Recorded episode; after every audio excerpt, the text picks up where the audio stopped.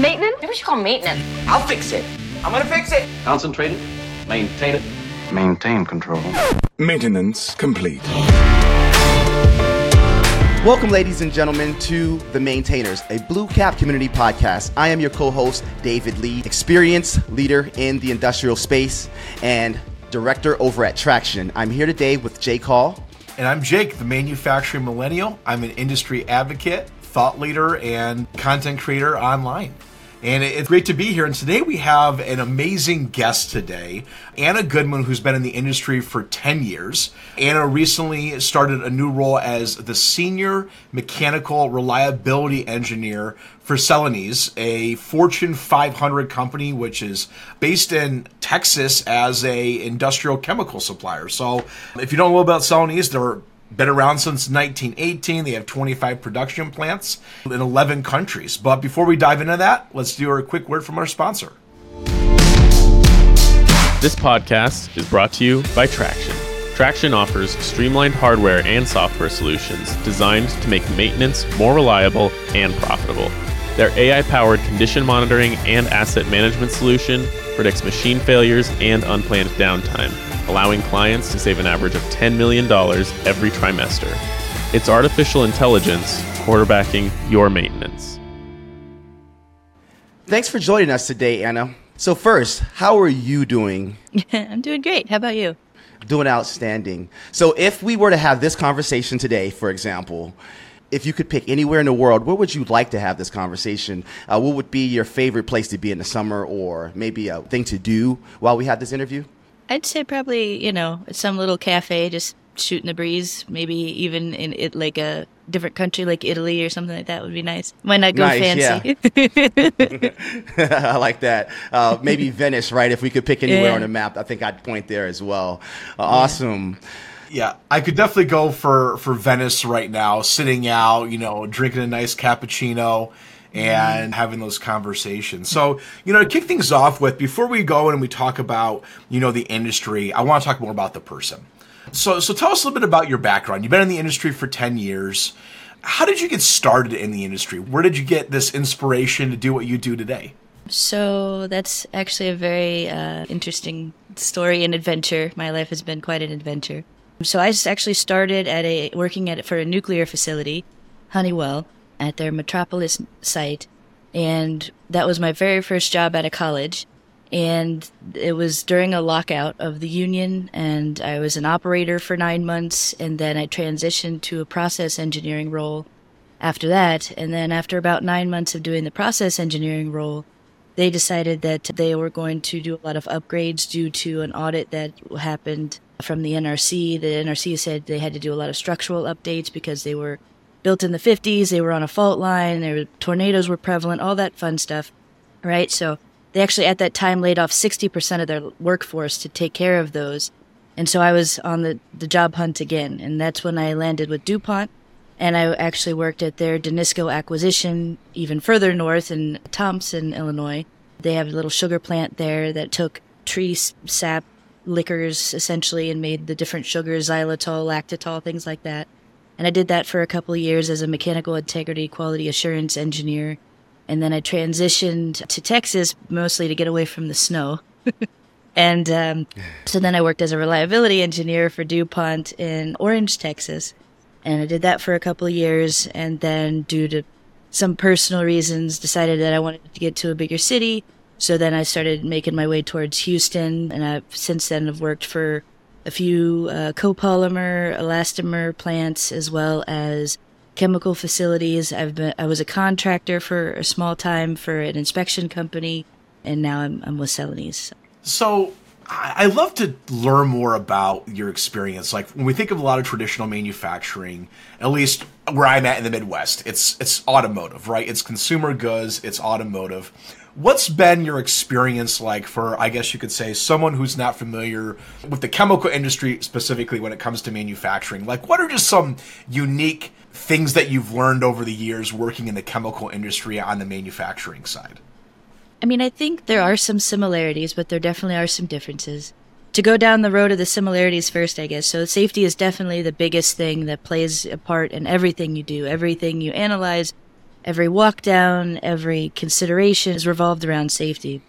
Beyond that, there definitely is a, a culture of just friendship and camaraderie that I haven't had in any of my other jobs where hmm. there's a lot of brother keeper going on, which then ties back into that safety, right? So, like a lot of the people that you work with, you can tell that they care not only about making the pounds and getting the product out the door, but they care about the people that they work with and they want to make sure that what they're doing is, is by the book and by the letter so that everybody can walk out the same way they came in. I think those are the big things that keep me coming back every day, you know, and, and getting up every morning. Um, but I mean, outside of that, just ultimately, it's never a dull moment. You're always Yeah. learning something new. Once you think you have one thing fixed and it's going to be fixed for a while and you move on to the next thing, you might be pulled off on this other thing. And it's very dynamic in that way and very uh, fulfilling in that way as well. Nice. So now it's time for our first segment, Maintainer Mashup. Maintenance required. Listen, I maintain. I maintain myself. Maintain course. Maintain speed. I gotta maintain respect. So we'll dive deeper into the equipment, management, and the teams to find out how can we make maintenance more reliable. And so, can we hear a little bit more about Celanese and your, let's say, role day to day, like your concerns, challenges, and what's typically at the top of mind? You did talk a little bit about it, but I'd like to hear a little bit more detail there.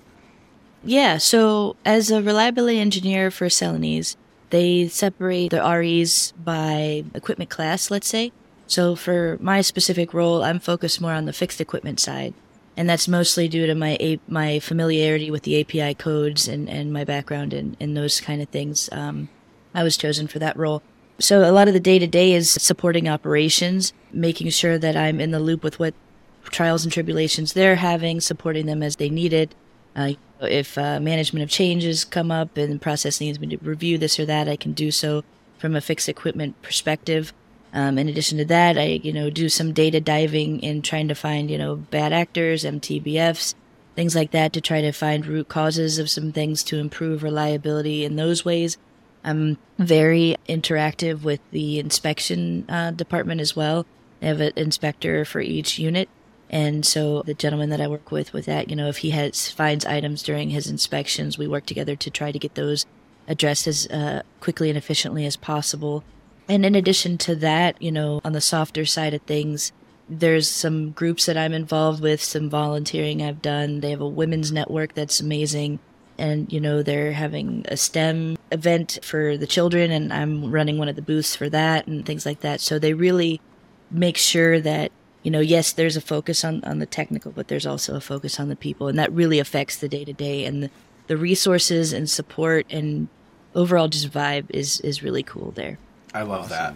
And, and so I want to draw this back to part of the earlier conversation where you talked about how safety you, you found was so critical to the industry, being a part of the industry that you're involved with. And it seems like when safety is front of mind, there's there's a more of a positive focus from a team member perspective on making sure the equipment that you're using is safe.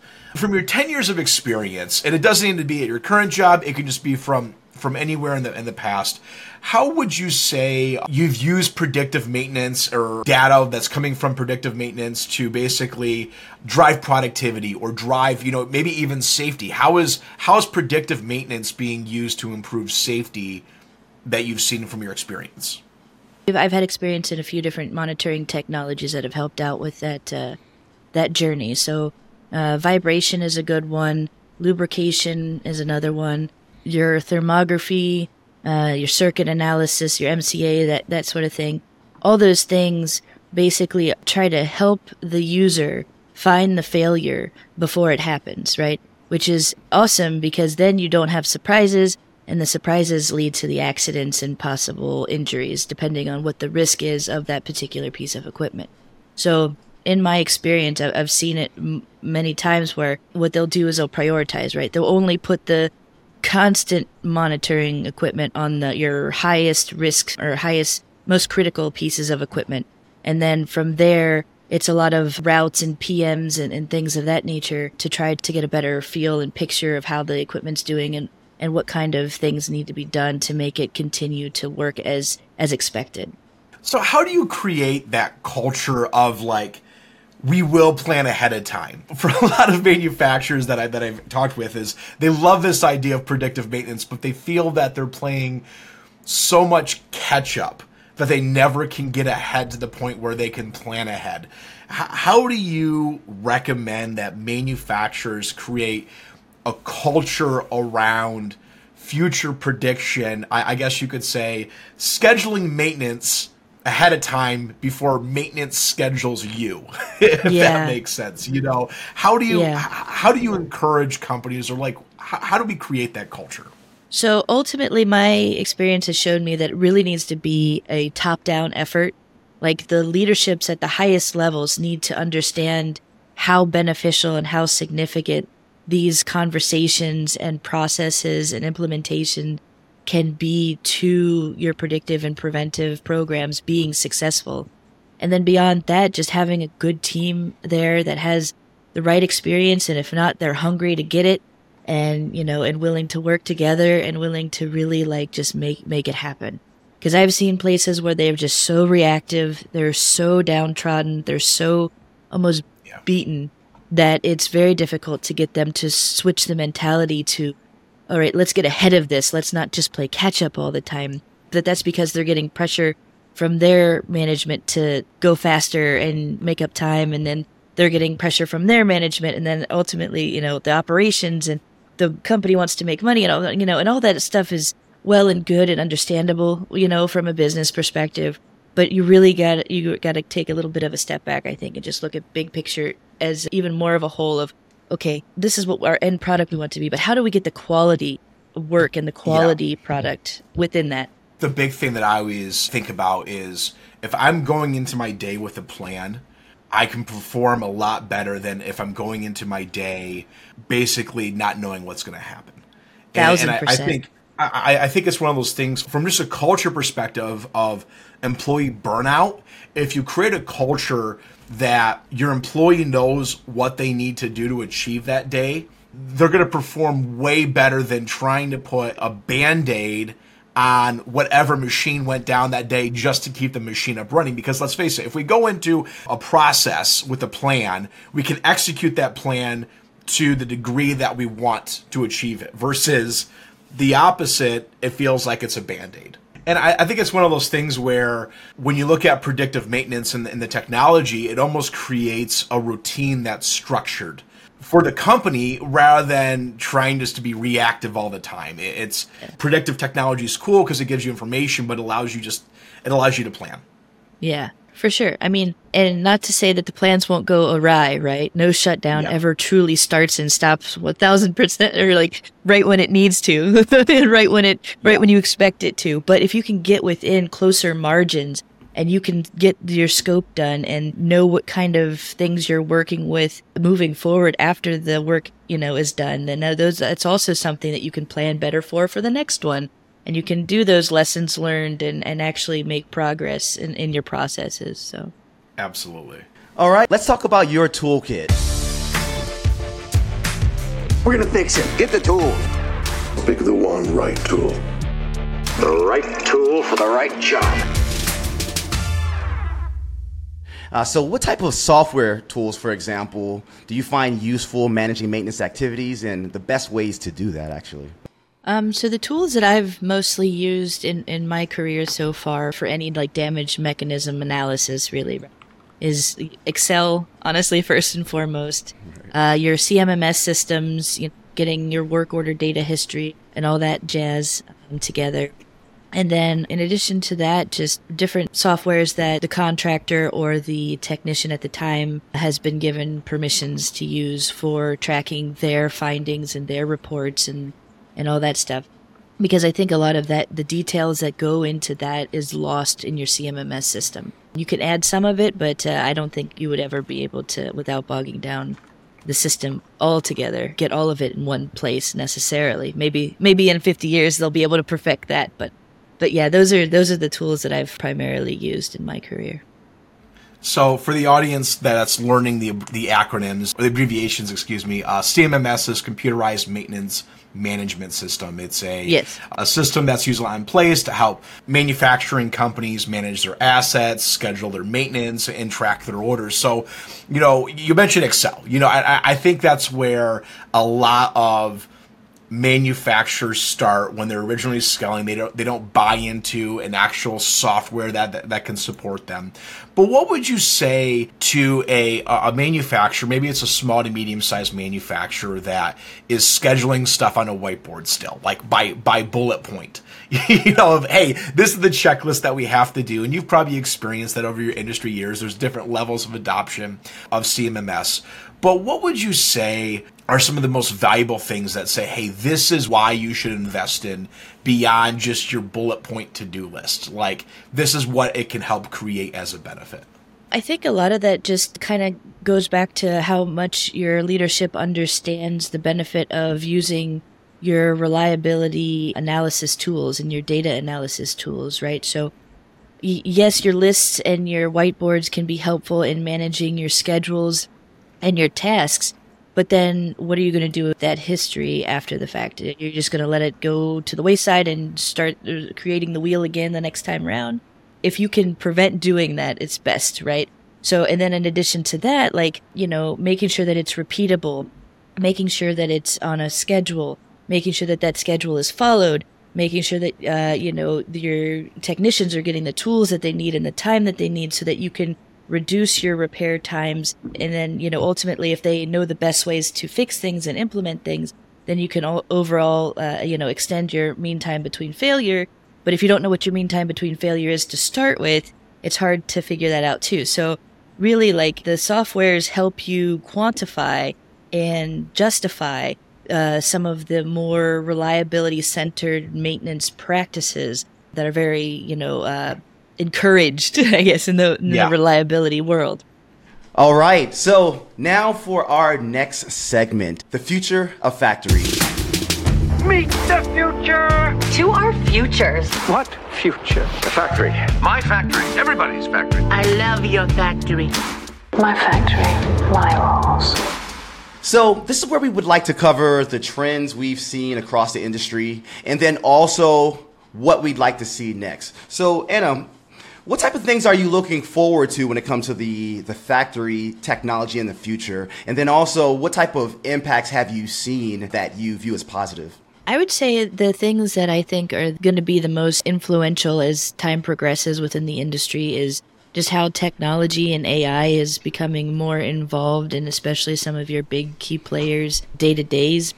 You know, we talk about all this monitoring and software and things like that, but I've seen an inspection from the fixed equipment side that they're trying to take people out of the equation as much as possible to then increase that safety and reduce the potential for injuries and fatalities and things like that for confined spaces and things of that nature. And you you go to these conferences and you see these these cameras hooked onto these uh, drones or the, or the little dog walkers and all that things and there's like a lot of potential for that stuff to just gain a plethora of data for then there to be an expert to go ahead and go sift through it and find all the goodies that's there right so i think i think as time progresses that uh, the industry is probably going to go more and more that way and so a lot of the physical labor part might be taken out but the more intellectual technical side may get a little bit more diverse and complex so i think that'll be really cool to see Yeah, I Right. think that's what's exciting about AI is from from a lot of people, AI seems super intimidating, right? It's it's out there, it's going to take over the world, it's going to take over jobs, but as manufacturers want to drive more information into like a CMMS, for example, AI can help you know filter the noise out from what is actually i- important, especially when they're so focused on creating predictive maintenance and creating scheduling.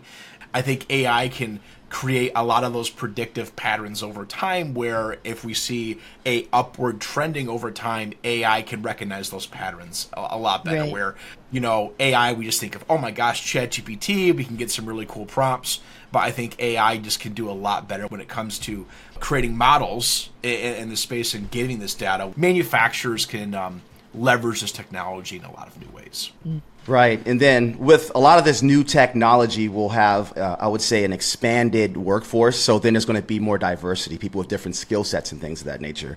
What we like to say in my role and in our conversations is artificial intelligence isn't here to remove the human element, or we say it's not here to replace humans.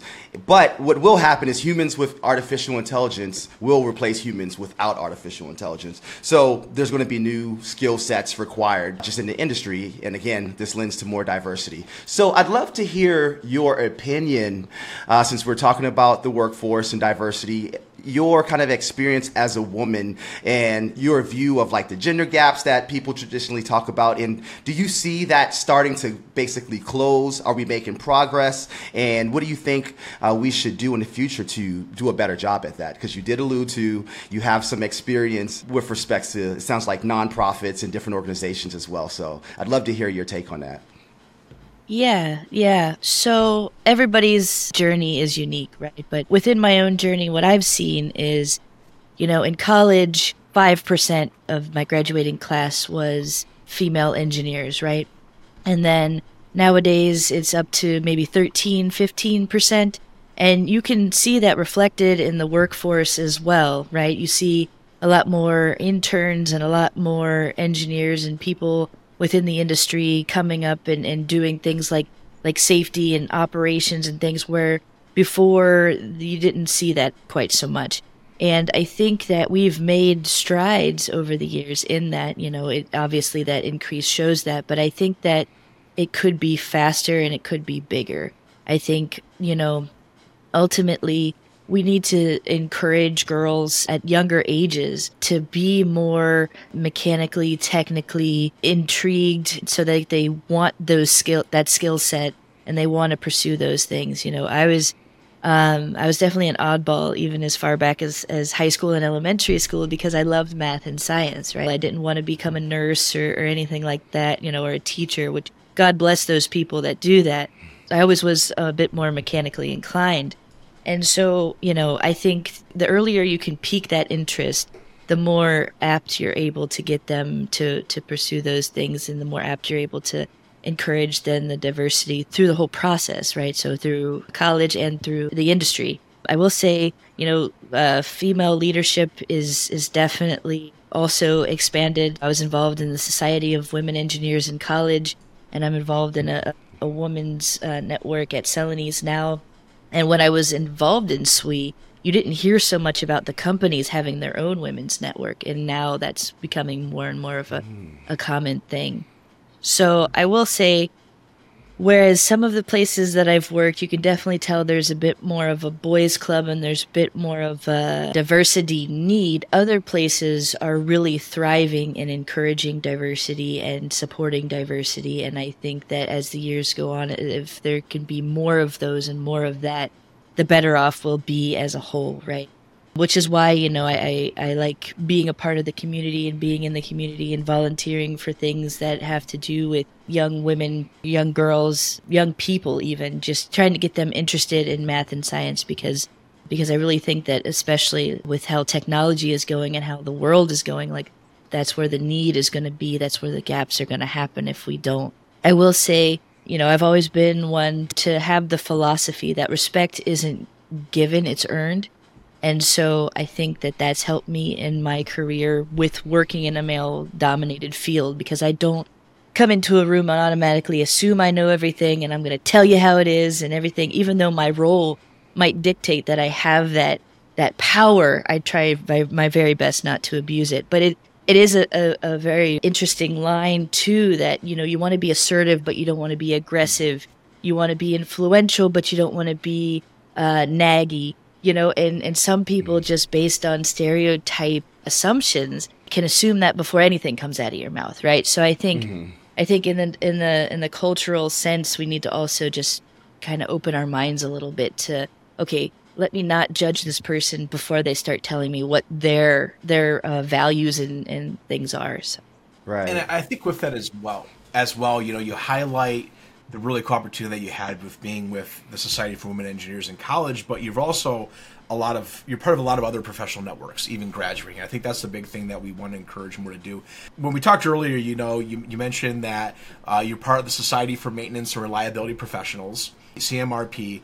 Can you talk a little bit more about that and like what what your experience has been like being a part of professional organizations after graduating college? I would say from what I've seen, the bigger organizations like SMRP try to make smaller groups within their societies. So, like, even though SMRP is nationwide, you know, they have a Houston unit, they have a Ohio unit, they have a you know New York unit, whatever. And so, like, not only can you can you get involved in like the big conferences and the big picture stuff, but you can also get involved in the things locally and the regulations and the discussions that are happening just in the industries that are just right outside your back door, right? It's kind of neat in that way. I think Society of Women Engineers does well in their space, but their space is more so along the lines of let's encourage women to get into maths and sciences and and understand better what the industry wants versus what they might have and you know kind of bridge those gaps and make sure that they have the right uh, skill sets and exposure to things that will help them be successful. Anna, so you have a lot of experience, right? So you alluded to just different approaches that you take personally when it comes to like the social aspect of things. And obviously that takes experience and, and mentorship and learning. But having that long, I would say, history, that spark started somewhere, as you mentioned, you were always into math and physics at a young age. Do you remember that initial spark? And how can we engage younger women so that we can transition them, we have that spark and transition them on that journey to being where you are now. Do you have any ideas on how we could do that? Because there's organizations attacking each part, but it seems like it could be better put together and more streamlined.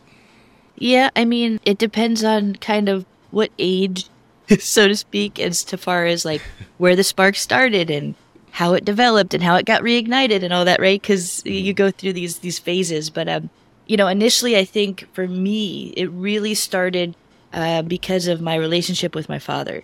Both of my parents were blue collar workers. My dad uh, repaired heating and air conditioning equipment, and my mom worked at a grocery store, right? Very mm-hmm. stereotypical Midwestern little family. But like, whenever I would ask questions to my dad about things involving, you know, how something worked or why he was repairing something the way that he did, he was very open about talking about what he knew and how it went together and why he was doing what he was doing. And so over the years of gleaning a little bit here and there from those open conversations, whether it be when when I was helping him when he was repairing something or at a dinner table or you know maybe something sparked an interest at school and the teacher didn't know so I'd ask him and maybe we would look it up together and stuff like that. Like that openness really like was encouraging for me to just keep going and keep having that thirst for knowledge. And then, you know, as the years went on, you know, and I get into the industry, I think, you know, seeing other professionals being just as, if not more, thirsty and knowledgeable about things that I could learn about from them and they could learn other things from me and just having those open conversations of, okay, how can we work the best together? How can we teach each other where we're coming from, from a, not just a personal perspective, but a technical perspective. And I think, you know, a lot of the best mentors that I've had were the most willing to have those conversations and not just, you know, brush me off because I'm an engineer, brush me off because I just don't know and I don't get it. And, and, you know, but if they're willing to be like, okay, this is where I'm coming from, this is what I've seen over the past 30 years, right? I mean, the guys that really have know the good stuff have those the, those 20 30 plus years experience that is able to reignite kind of a fire in me sometimes even on a weekly basis right? Mm. Because everybody has their bad days and their bad weeks and yes. so yeah. Right. I think this goes in to speak of how critical mentorship is in our industry mm. and and going out there and and for experienced people being willing to be a mentor for the future generation, for the young people in the industry, and then for the young people in the industry going out and searching and asking, I want to be mentored, I want to be invested in. I think it's just it's so critical. For sure. So, for sure. so let's move into our final segment as as we wrap things up, and, and that's the fix it funnies. The fix is in. It's making a really funny noise. I'm gonna fix it. Make it funny would be great if you could make it funny. Your fate is fixed. That's what makes it funny. Make sure it's funny. You know, before we say goodbye, Anna, with, with your story and, and sharing all that stuff, we're going to have a couple of just fun wrap up questions just, just as takeaways. So these are kind of the, the would you rather um, that, you know, you got asked when you're traveling in the car for a long road trip. So would you rather have squeaky work boots or jiggling keys all day when you're walking on the manufacturing floor doing predictive maintenance? Oh my goodness. I think due to frequency, I'd prefer the keys. I think the squeak would get on my nerves. It would start grinding my gears a little bit.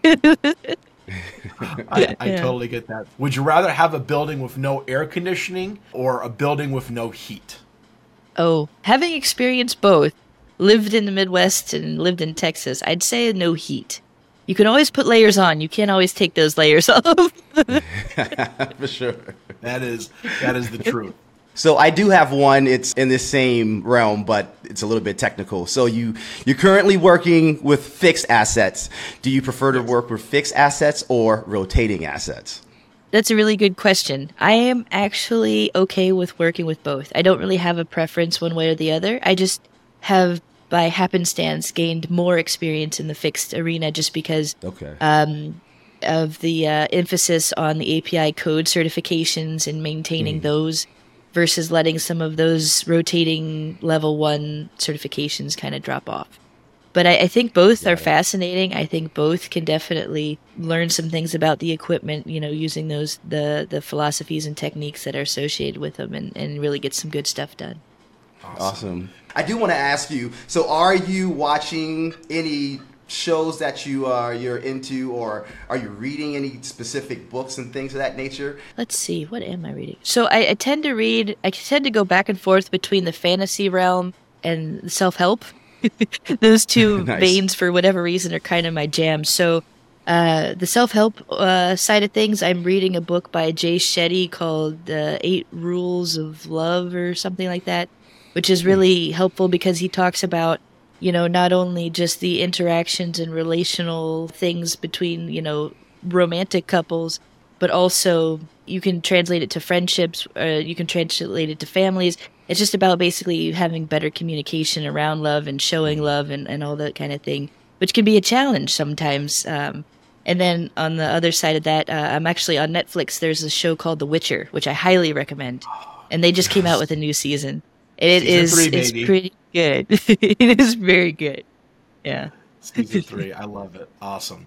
Well, Anna, thanks so much for joining us on the show. We really appreciate the knowledge, the insight, the passion you have for for getting more women in our industry, but also the passion that you have for maintenance and driving new technology and predictive maintenance.